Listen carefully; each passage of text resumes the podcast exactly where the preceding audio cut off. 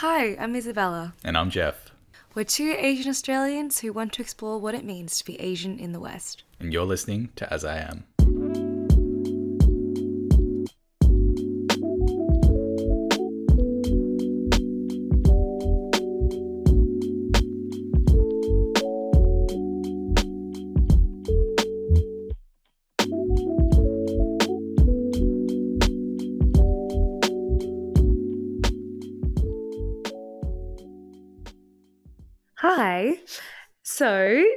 It's Jeff and I on this episode today, and we are really excited actually to be talking about something that I think we all can relate to, which is making friends, especially as adults. I think this is an episode that has really piqued Jeff's and I interest because I don't know, I feel like we're at a stage in our lives now where we're adults and I guess, you Mm. know, making friends isn't as easy as it used to be when we were Mhm. kids and in high school. And I just think there's like a layer of making friends and I guess connecting with people who come from your cultural background. But we'll get into that.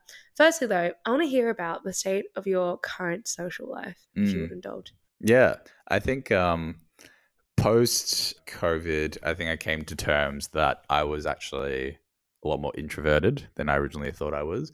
I think I've gone the majority of my life claiming to be an extroverted introvert, more extroverted than introverted, but I think it really is just the flip of it. And I kind of find myself gravitating less towards big group surroundings in favor of more intimate, like one-on-one catch-ups, going to get a coffee, um, going to have dinner, getting a glass of wine or something like that. And I think I was just telling you off mic before, went to this party over the weekend. It was really big. It was really loud. I fucking hated being there. um, and I think that's sort of like where the state of my social life is Yeah. um, right now. But to be honest, I'm quite comfortable with where it is. I think when I was younger, I tended to want to have lots and lots of friends. And I remember as a child, sort of telling my mom, like, oh, I want to have lots and lots of friends, or like, I have lots and lots of friends. And her always just saying, like, you know, it's never about quantity it's always about quality and i think the older i get the more that sort of like resonates um, and especially right now you know i feel like i have a good core group of friends who i can always lean on and who i actually genuinely want to see um, and i guess when you grow up you become a bit more time poor you actually want to use that time to do the things that you enjoy doing versus just doing things for the sake of i don't know you feel like you should. So that's where i'm at at the moment. Where are you at I can relate to an extent. I Mm. still feel like I'm in my uh, party era. Mhm. Um, but you know what? I think that's dictated as well by the fact that I feel like I have friends who are kind of occupy different stages of their lives. Like I have friends who settled with their partners for you know years on end, Mhm. about to buy property, and I think with those friendships, it's very much like I love the one on ones, I love the dinners. Whereas I have friends who are still in their like single era. They're living their best lives and it's so much fun to go out with them. That being said, though, I do feel like my current social life nowadays is very much confined to my work. Mhm. You know, a lot of friends that, you know, I feel like I see often are people in law, within law, who work in law, which actually has given me pause to just reflect on how much I want to kind of diversify from that. As much as I love my law friends, I do feel like I really want to tap into, I guess, friends that, you know, I've cultivated throughout, you know, high school, my Mm. childhood, and most importantly, like my Asian friends. And Mm. I think this is something, again, that, you know, we alluded to in the beginning, but I think the older I've gotten, the more I've really become to appreciate my Asian friends and just people who Yeah. just get it. And I think that, you know, that's something we'll touch on and I think will be a big theme in this episode. Yeah. So I think to go along with this episode, we reached out to our audience um, to get some listener submissions, and we want to share some of those um, because you guys had a lot of really interesting things to say um, on this topic of making friends as an adult. So I guess one of the first questions we asked was, "What has been your experience of making friends as an adult versus your younger years?" And um, some of the submissions that we got, it's much easier now that I'm more comfortable in my various identities versus others that find it stressful and it makes them sad always comparing themselves to a younger and more confident version of themselves when they were a bit younger. Uh, and so I think the big thing that sort of jumped out at me is that as you get older, um, it becomes a bit more interest based friends um, compared to your younger years, where um, we talk about it being a bit more convenient. You know, it's the people that you at school with, the people you're at uni with. I think when you don't have those sort of common places that you're constantly frequenting, um, except for work, then it becomes a bit more of an active effort to go out to find friends as an adult. And I think in that search, when you're actually investing all that time and effort, you want to make it count, right? And so I think a really common way to do that is through an interest. So, for example, for myself, I think now a lot of it is, you know, people I train Muay Thai with. It's like we have a common interest as an activity that we frequent. And that's a really easy way to make friends as an adult. But I would say for myself, I really agree that it can feel easier, but it's easier in the sense that I'm also kind of going after a certain mm, type of mm. individual. And for me, a lot of the time, that's, you know, people who really enjoy food mm. and really like talking about food because mm. at the mm. moment that's just still such a big part of my life and something that you know I take a lot of pleasure in and I spend a lot of my time investing in whether it's cooking or eating out and at the moment I really want food friends. Yeah. Yeah. And I think like this realization just comes with age. You know, mm. like I think the older you get, the more self assured you feel.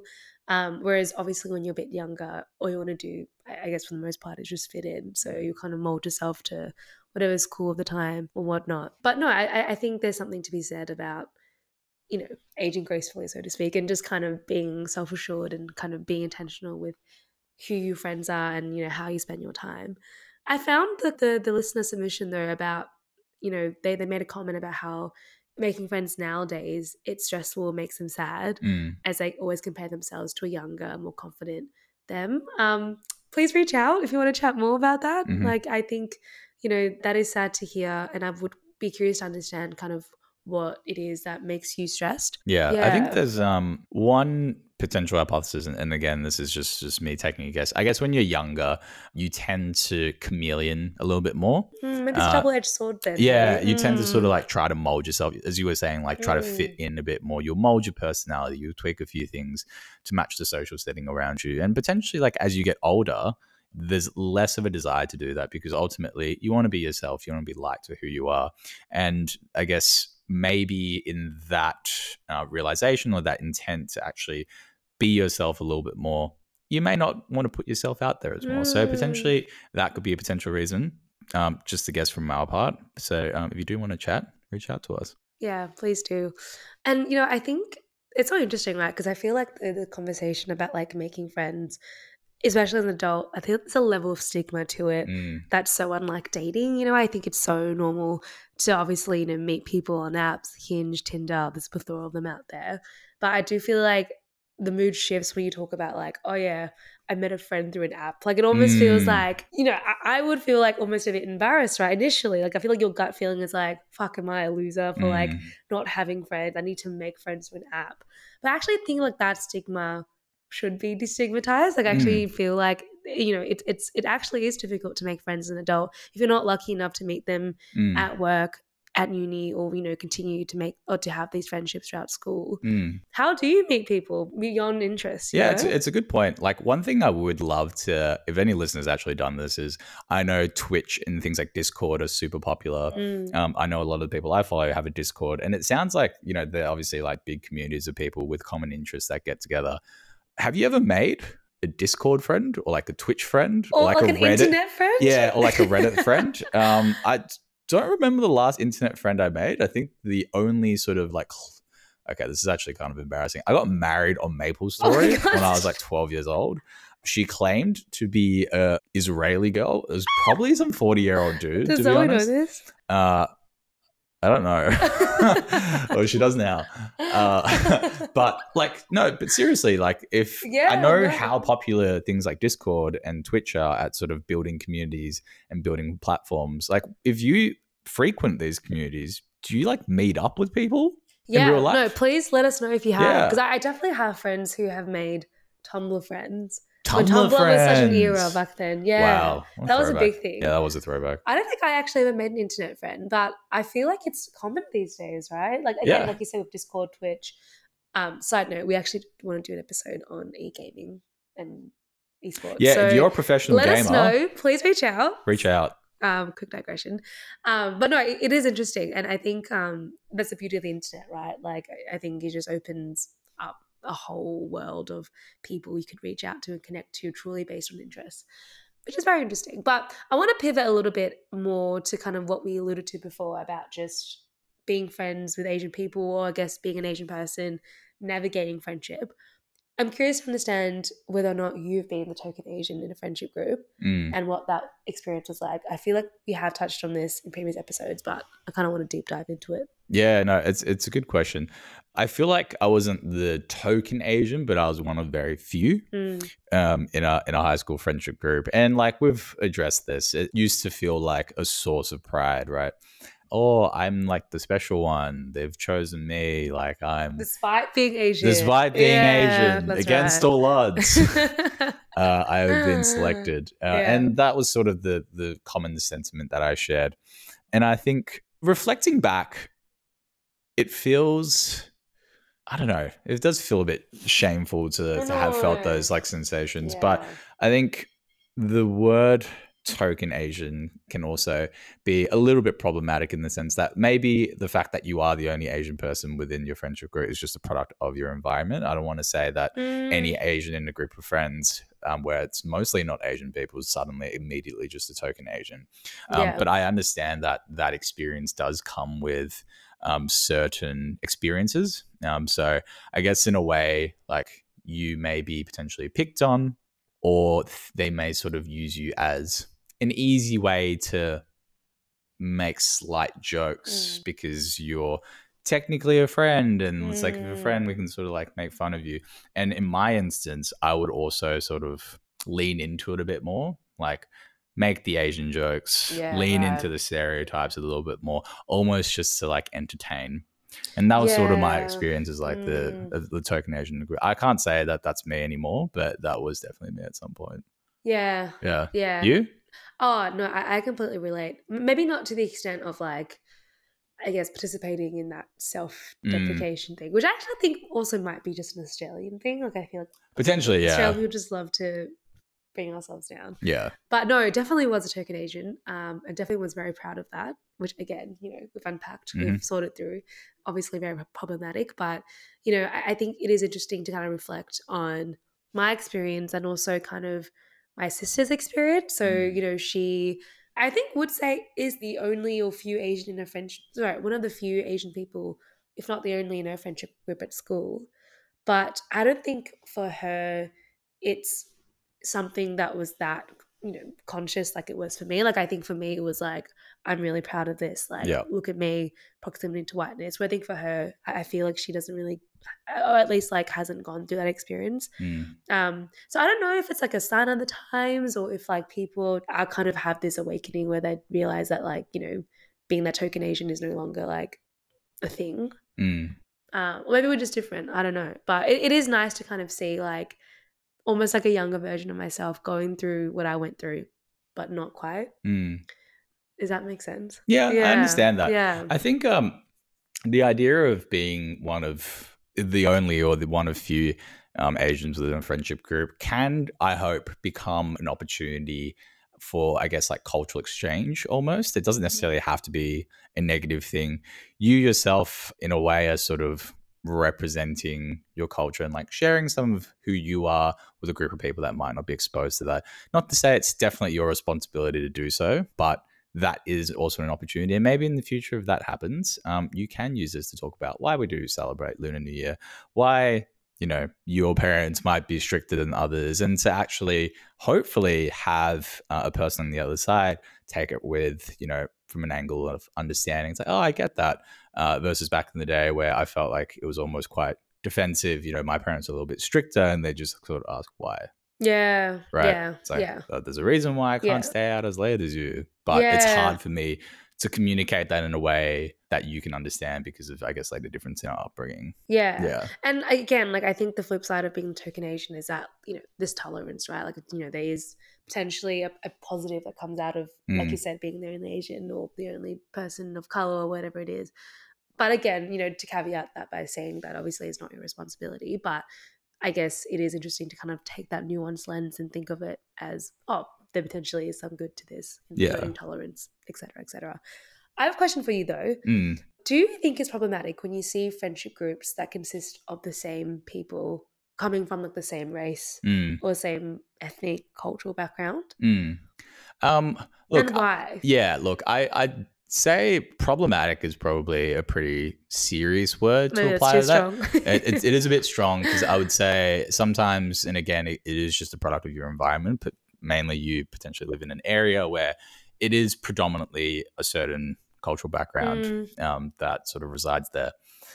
I will say, I think the preference is always to have sort of diversity, not just in friendship groups, but in life. mm, Um, I think diversity of thought, uh, having sort of different experiences and being able to work through them and to hear new ideas is always beneficial.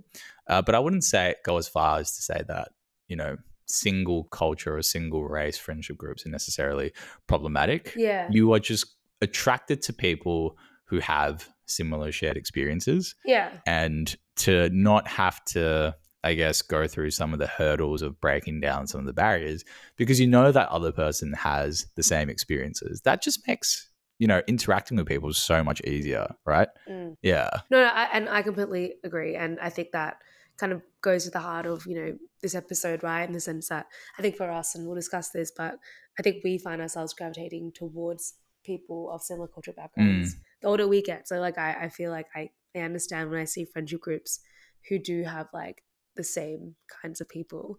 But I don't know, I still feel like part of me instinctively just feels that, like, oh, I feel like there should be diversity. Mm. I don't know, just just I guess just from like a gut instinct, like I just feel like is homogeny that good? Like when Yeah. it comes, you know, do you know what I mean? Like I think again, all those points you said about diversity of thought and just kind of being able to understand other perspectives. Um, I do feel like it is interesting to kind of interrogate though, Mm. because you you think about like LGs, LBs, and like they kind of stick around and like hang with each other for a reason, right? And then that, that's just a generalization for like you know a subset of Asian people, but I get it. yeah yeah i guess like now do you find yourself gravitating towards people of a similar cultural background now that you're a bit older Yeah, no, absolutely. I think for me, it's just like a, it's just the knowledge that when I see an Asian person, like I just know that we have a shared sense of identity to an extent, and that we Mm. have for sure shared experiences. And I think that inherently just leads to a feeling of safety and belonging. Hmm. And I think this unspoken level of mutual understanding for shared experiences, I think just brings so much comfort. And that's what you kind of want in a friendship, right? Mm. Like ease and comfort and like feeling like you don't have to explain it because the other person Yeah. just gets it.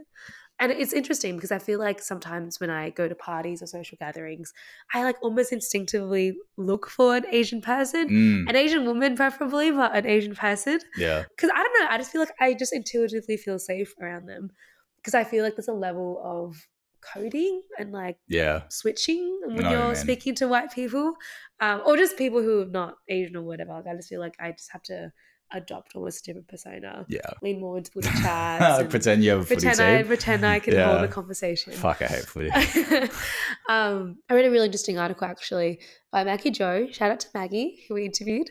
That was called Why I Never Want to Be the Only Woman of Color in a Friendship Group Again. Um, that was published by Refinery 29. And this article talks about this concept, and I've never heard of it before, but Mm. I know I know that you know that I Mm. that we both experienced this, oh yeah which is the debrief, or else known as the ethnic side glance. ethics And, I love um. And I'll, I'll, I'll quote actually from this. So, the ethnic side glance is characterized as this when you literally lock eyes across the room if something happens that has racial undertones that other people don't really seem to pick up on. It's a whole moment of like, did you just see that? Am I the only one that saw that? There's that breath, and you just quickly look to the side and you're telepathically telling each other, Mm. we're talking about that later. Have you not experienced that? Oh, All the time, heaps. right? heaps. Yeah, but it's so important. It's so Yeah. important to have that debrief, to have that person who's at safe space. We can be like, "What the fuck was that?" Like, Yeah. or you know, just completely vent and rant and unload everything. Just on- validation that you're not insane. That's right. Yeah, Yeah. that is yeah, that is quite funny. At that party I was at over the weekend, I did the exact same thing. I scanned the room, and like the moment an Asian person walked through the door, it was kind of just like that. Like, little, yeah.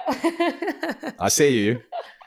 I see you, my brother in That's arms. right. You know, and yeah, it's just like I didn't talk to him. Yeah. uh, at all. But Yeah. it was just nice, like knowing he was there. I don't know why. It just felt immediately Yeah, more comfortable. Because right. prior to that, Yeah. it was what a ratio of one to like I don't know seventy people yeah, right. um, who who weren't Asian. And so it's like I see another person, I'm like I just feel a lot more comfortable. yeah. In terms of what our uh, listeners have said. Uh, in response to this question, definitely more so as I grow up. I felt better understood by people of similar backgrounds. Uh, find it easier to break the ice. Despite living in one of the most multicultural cities, we just gravitate towards each other. Oh God, yes, yes, not on purpose, but similar culture friends beget more similar culture friends. And becoming aware of culture, privilege, and my anxiety makes me find safety in shared experience, which I guess is very much what we were talking about. Yeah. And, you know, I think I want to emphasize that, like, Asian people or people who come from, you know, similar cultural backgrounds, we're not a monolith, right? Like, our Mm. experiences vary tremendously. But I think it's just emphasizing the fact that there is this kind of, you know, shared stories and mutual respect. And I guess, like, the lack to code switch that I Mm. think removes a lot of, like, you know, the anxiety that comes of socializing sometimes. And you know, I will say that like some of my really closest friends are white, right? Yeah, and like same. it's completely not their fault that they just don't understand, you know, my cultural background, my internalized racism. Mhm. Like it, but it's just kind of, I, I just want to shout out to my Asian friends and other friends of color who just get it and who just require no explanation, you know, about anything. Yeah. You know, and Yeah. friendships are restful and they should be restful. And Yeah. That's what I seek. Yeah, I know what you mean. I think there's um there's this other element that a good friend of mine once called out, and it was sort of when you're with non-Asian people, just people who aren't of a similar or the same cultural background as you, you can oftentimes become, I guess, almost a representative um, Mm. for your people. And like the scenario in which this occurred, like I said something about international students, just made the comment about it jokingly, and they sort of took that as truth and basically highlighted like you are someone of this cultural background. Like I take your word with more weight. Mm. And that was, I guess, not necessarily a responsibility, but something I never actually considered. Yeah. And that was many, many years ago. And I've really taken that upon myself since. But sometimes it's kind of like you just kind of want to joke about it. Yeah. You know, you want to you want to make a few digs like Yeah. at yourself, at your own experiences, and I just not super comfortable making those kind of comments around people who aren't Asian in the fear that they take that as truth No, so fair. and then feel like it's okay to repeat that kind of stuff. So sometimes you just want that like safe space yeah, where you can just talk mad shit. that's about- right. Yeah, yeah, you and know? I'm thinking of like my Choni, right? When he like, I think Yeah, why he was so sure. funny. It was funny. because like at that time of like you know in that period of time like the early days of youtube right like he was just talking shit about being asian Yeah. but like asian people we fucking loved it like it was so funny that Yeah. like our you know trauma or whatever it is is like being made light of you know but like i would feel uncomfortable if like i watched that with like a white friend and like they were yeah, they use the voice. th- that's know, right do you know what you i mean like, so I- it's very it's very nuanced it's I'm very not putting up with that. that's right that's right so yeah it's very interesting Yeah, it's very, so very it's it's it's a tricky one. You know, it's not their fault. Um, No. but sometimes you just kind of want that safe space where you can just, I don't know, talk yourself down. Nah, that's right. That's right. Just to segue a little bit though, you know, we, we've, we've discussed kind of like the importance of friendships and obviously having friends who come from shared similar cultural backgrounds. Mm. How can we make more friends as an adult, whether they be Asian or not? Um, because I, you know, I, I genuinely feel like this is, um, and I think we talked about this, you know, we touched on this early in the episode, but I think it's actually quite difficult to an extent. Mm. Um, and you know, some of my listeners, shout out to Moy who submitted. Thank you for submitting, Moy. Um, but you know, for her, it was hard to find Asian friends with like similar interests, right? Like she herself is a sommelier. She doesn't like in her submission to us. She noted that it's really hard to find other Asian friends who like wine just as much as she does. You Mm. know, so I think it's a very valid question. Yeah, Moy, I'll drink wine with you. Hear me out. um, I think we had another listener submission that sort of talked about, you know, seeing a TikTok about meeting up of introverts in Melbourne. Um, shout out to Wilty Meetups by Wilty Plant, um, which has grown to lots of followers since. And I think, you know, what else she's done? She's gone on like the Bumble BFF mode.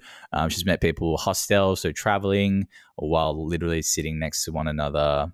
And I think, you know, also, what did she say here? She said, I'm in my manifestation era, uh, made friends naturally through acting upon new interests, e.g., a cafe job, a sailing trip, hobby classes. And I think the thing that sort of stands out to me from this submission and what I ultimately agree with is you, you kind of have to put yourself out there a little mm, bit more. Yeah. You know, the yeah. question you asked does sound a little bit like a Google search term, and we could probably dig up how many search results there were for that. Yeah. But you do have to kind of just put yourself out there. It's not as easy, and you don't get as many chances to just randomly bump into people anymore. Mm. It's not mm. like, oh, it's a new semester.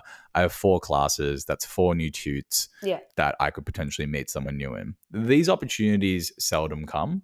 Um, so you really have to put yourself out there, whether it's a new hobby, joining a Discord, maybe you join a run club, yeah. maybe you start climbing, maybe you go to pottery classes.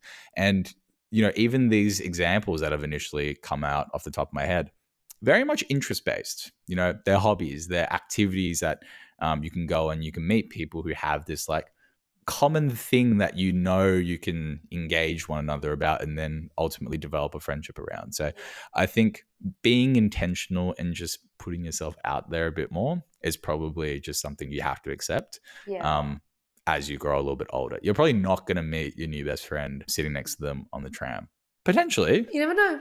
Yeah, you but know. you never know. You never know. Yeah. And I think um, maybe we can help contribute to this, but I, I do feel like communities are like are really mm. important. And you know, I think for for me personally, like I I found with Asian Futures, which is our series of uh, in-person events if uh, if you don't know um, when we have done those in the past it felt so special to be able to be in a room full of like-minded people and i hope people were able to make friends through these events and mm. i think that's something that you know is a goal of ours, right? I think we, ideally we we would love to create spaces where people from Asian or non-Asian backgrounds can kind of come together and celebrate all things to do with Asian identity. Mm-hmm. So maybe it's a plug for our next Asian Futures event. But you know, I think there's something to be said about meeting people at different community events or again interest based things that mm. you know where you know automatically that you have that shared value or that shared interest. Yeah. Um but again let us know if you have any any tips and tricks on making friends as an adult. This sounds like a really sad question it but i swear it isn't.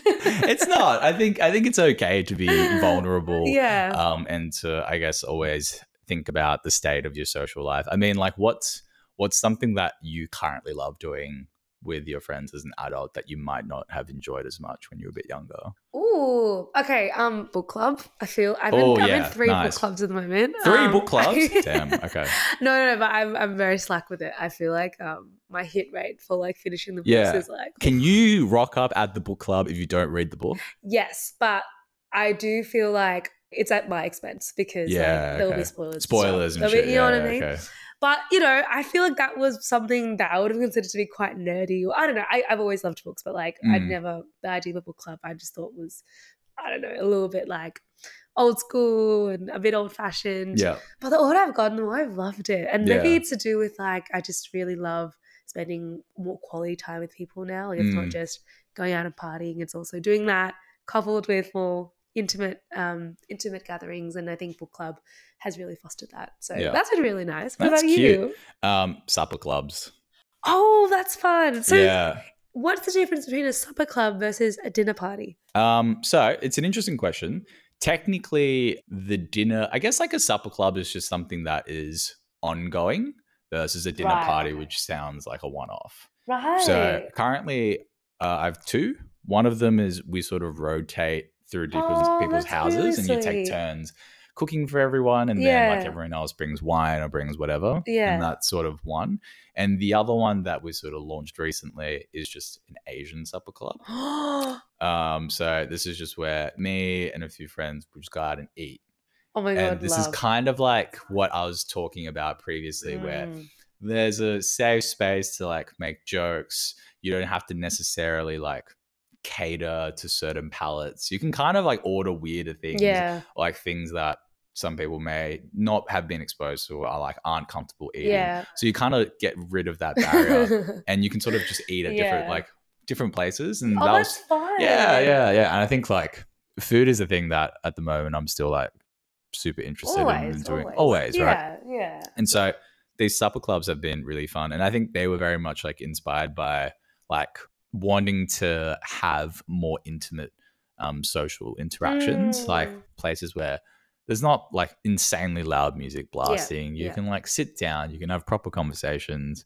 Um, yeah, that was sort of born out of the desire to do that. So Oh, I I'm love that. That's absolutely loving supper That's clubs. great. Yeah, always open to starting more supper clubs.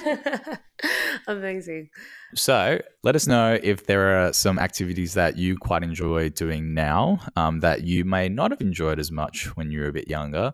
I'm keen to hear all the adult, mature things that you like doing. Is it gardening together? Are you one of those rock climbers now? Like, just let us know. Mm. I'm really, I'm always really curious to see what people Mhm. are into. Mhm. A slightly different episode from normal, but um, we really enjoyed seeing all the listeners' submissions. I think it's always Mm. great sort of hearing back from what people's thoughts and opinions are so it doesn't feel like Isabel and I are just sort of talking to the ether. Yeah. Yeah. And thank you for taking the time and effort to put in your list of submissions. We really do appreciate it. And again, you know, it feels lovely to be able to interact and communicate with members of the community. So we thank you again. Yeah. And so, yeah, hope you enjoyed this episode. As always, you can find it wherever you get your podcasts.